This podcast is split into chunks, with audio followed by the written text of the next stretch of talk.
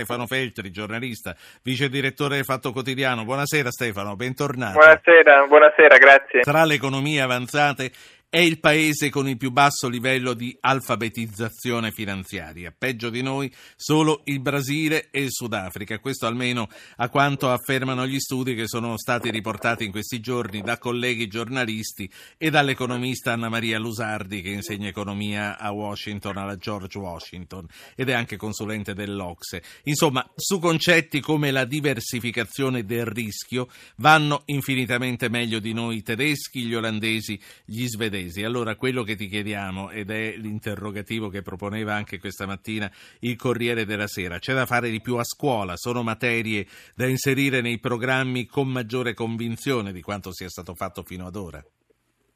Ma eh, diciamo, a scuola si può studiare di tutto, ogni volta che c'è un problema in Italia si, si dice che bisogna risolverlo insegnandolo nelle scuole, dalla Costituzione al senso civico, alla lotta alla, diciamo, al fatto che la corruzione è male, eccetera.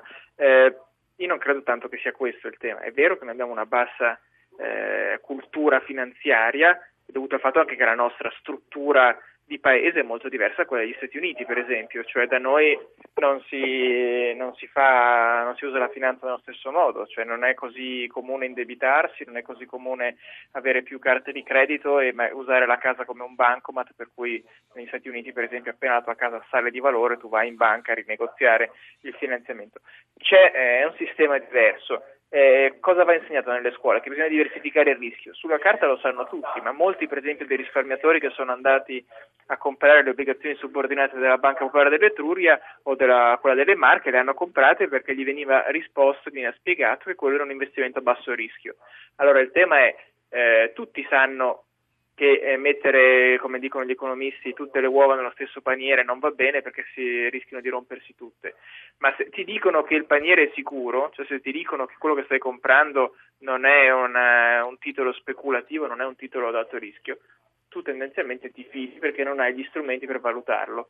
Allora il problema è, eh, è vero che i risparmiatori italiani hanno tutte le loro colpe, sono ignoranti, sono poco sofisticati non leggono il sole 24 ore tutti i giorni, ma se le informazioni che ricevono sono, diciamo, nel migliore dei casi vaghe, nel peggiore dei casi volutamente imprecise o false, eh, si può studiare quello che si vuole a certo. scuola, ma cambia quindi, poco. Quindi ti devi fidare come ti devi fidare del medico quando ti fa una diagnosi e ti dice che ti deve operare, insomma non è che per questo devi sapere tutto della medicina. Quindi più che dare una esatto. patente come viene proposto al risparmiatore che eh, deve andare in banca con cognizione di causa, sarebbe meglio intervenire sull'onestà e sulla preparazione e sulla, sull'approccio etico di chi vende questi, questi prodotti. Cioè, allora, se la Costituzione dice che bisogna tutelare il risparmio, non significa che sta dicendo che chi non è abbastanza sofisticato non può eh, andare in banca. La Costituzione vuol dire che se uno va in banca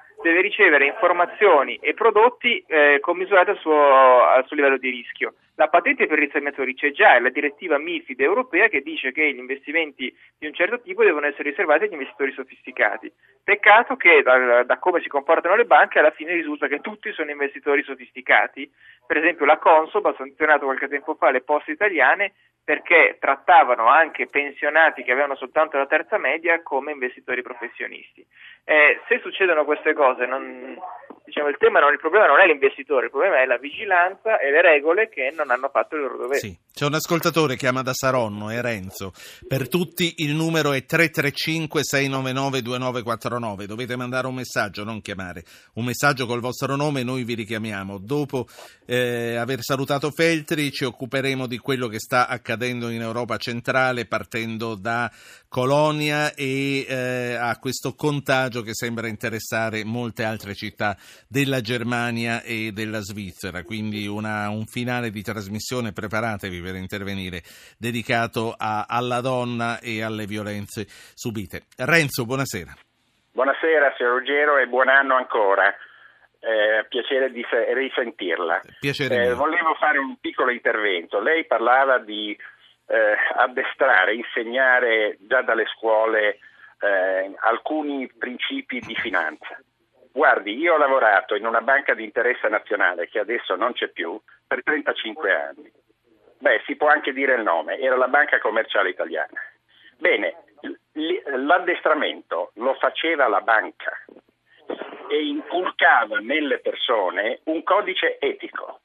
Cioè io andavo in giro a, a, a prendere clienti a, eh, cercando di fargli aprire un conto, ma non gli proponevo operazioni strane, molto architettate da qualche genio. Sì. Eh, oggi le banche non fanno più istruzione ai propri dipendenti, devono solo vendere. Grazie Quindi Renzo. Sì. Mi hanno chiesto il numero di, della targa della mia automobile, perché le banche oggi vendono le macchine, gli elettrodomestici, con i finanziamenti a fronte.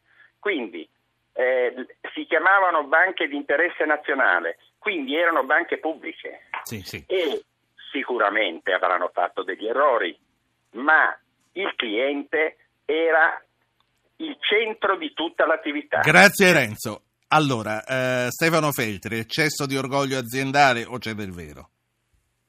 Ma no, c'è sicuramente del vero, nel senso che in questi anni le banche, se basta guardare i loro conti economici, cioè il modo in cui fanno i ricavi, eh, non riescono più a fare soldi nella, con l'attività bancaria tradizionale, cioè prestare soldi e guadagnare sull'interesse che si paga in cambio del rischio che ci si assume.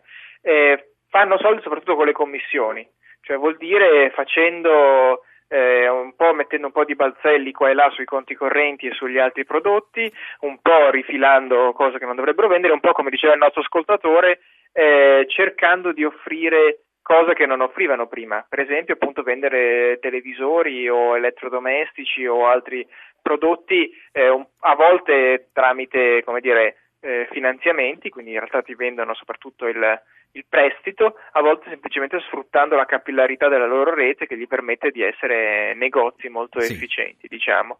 Quindi c'è una pressione fortissima sui venditori allo sportello che devono raggiungere degli obiettivi mensili da cui dipende gran parte del loro reddito. Quindi come in qualunque negozio o al ristorante non è che il cameriere vuole avere vuole che la nostra cena sia perfetta, vuole soprattutto la, una mancia, così il venditore allo sportello, come un cameriere all'ennesima potenza, vuole soprattutto avere eh, quella parte dello stipendio che di, deriva dal venderci il prodotto che, che, ha la pressione della banca a vendere. Eh, c'è un ascoltatore, lo sentiamo poi ti saluto. Eh, Franco da Cosenza, buonasera.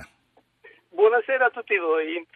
Volevo intervenire su questo argomento per, piccola, per fare una piccola osservazione non sempre è vero che il risparmiatore vuole essere informato e non sempre è vero che le banche informano i risparmiatori.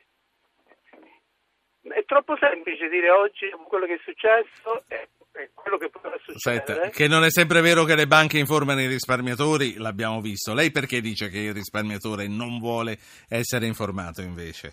Io lo dico come, come operatore, sono un consulente finanziario e io dico che eh, questa cosa qui è veramente, eh, come dire, è consideri, consideri che eh, io sono anche formato per fare educazione finanziaria e posso garantire che il risparmiatore, nella maggior parte dei casi, interessa un solo obiettivo, guadagnare.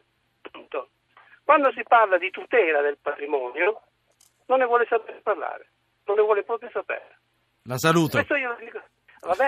La saluto. Franco, grazie. Allora, Stefano, e poi, poi, ti devo salutare perché c'è Lucio Giordano che aspetta con le notizie del traffico. Allora, cosa pensi di, questo, di questa valutazione? Il risparmiatore non vuole essere informato. C'è un pochino di verità, nel senso che se uno vuole davvero essere informato deve eh, studiare, cioè il tema è o si parte dal presupposto che tutto quello che noi non capiamo non lo compriamo, per cui se ti propongono un prodotto finanziario di cui tu non riesci a valutare il rischio, per praticamente tutti, eh, non lo compri, per cui si tengono i soldi sul conto corrente, oppure si accetta che si facciano delle semplificazioni. Eh, secondo, ha ragione il nostro ascoltatore che molte volte chi va in banca tutto sommato non vuole davvero imparare la differenza tra un'obbligazione normale e un'obbligazione subordinata, vorrebbe semplicemente che l'impiegato che ha di fronte facesse già una cernita dei prodotti che ha da offrire e gli offrisse esattamente quello che è conforme al suo profilo di rischio e al suo prof- desiderio diciamo, di investimento. Quindi eh, anche noi risparmiatori ovviamente dobbiamo farci, fare un po' di autocritica, ma faccio solo un esempio concreto. L'altro giorno io ho dovuto cambiare conto corrente, portarlo da una banca all'altra e ho firmato, credo, ho fatto 20 firme elettroniche, di cosa che ovviamente non ho letto anche perché la firma elettronica si fa su un documento che non si può leggere. Eh, ecco, questa cosa per l'apertura di un conto corrente, figurarsi per un investimento finanziario certo. sofisticato. La simmetria informativa è sempre tale che la banca ne sa più di noi. O cerchiamo di ridurre la simmetria informativa o riduciamo Stefano il tipo di cose che facciamo con la banca. Ti saluto, Fatto Quotidiano, Stefano Feltri, vice direttore, grazie, alla prossima.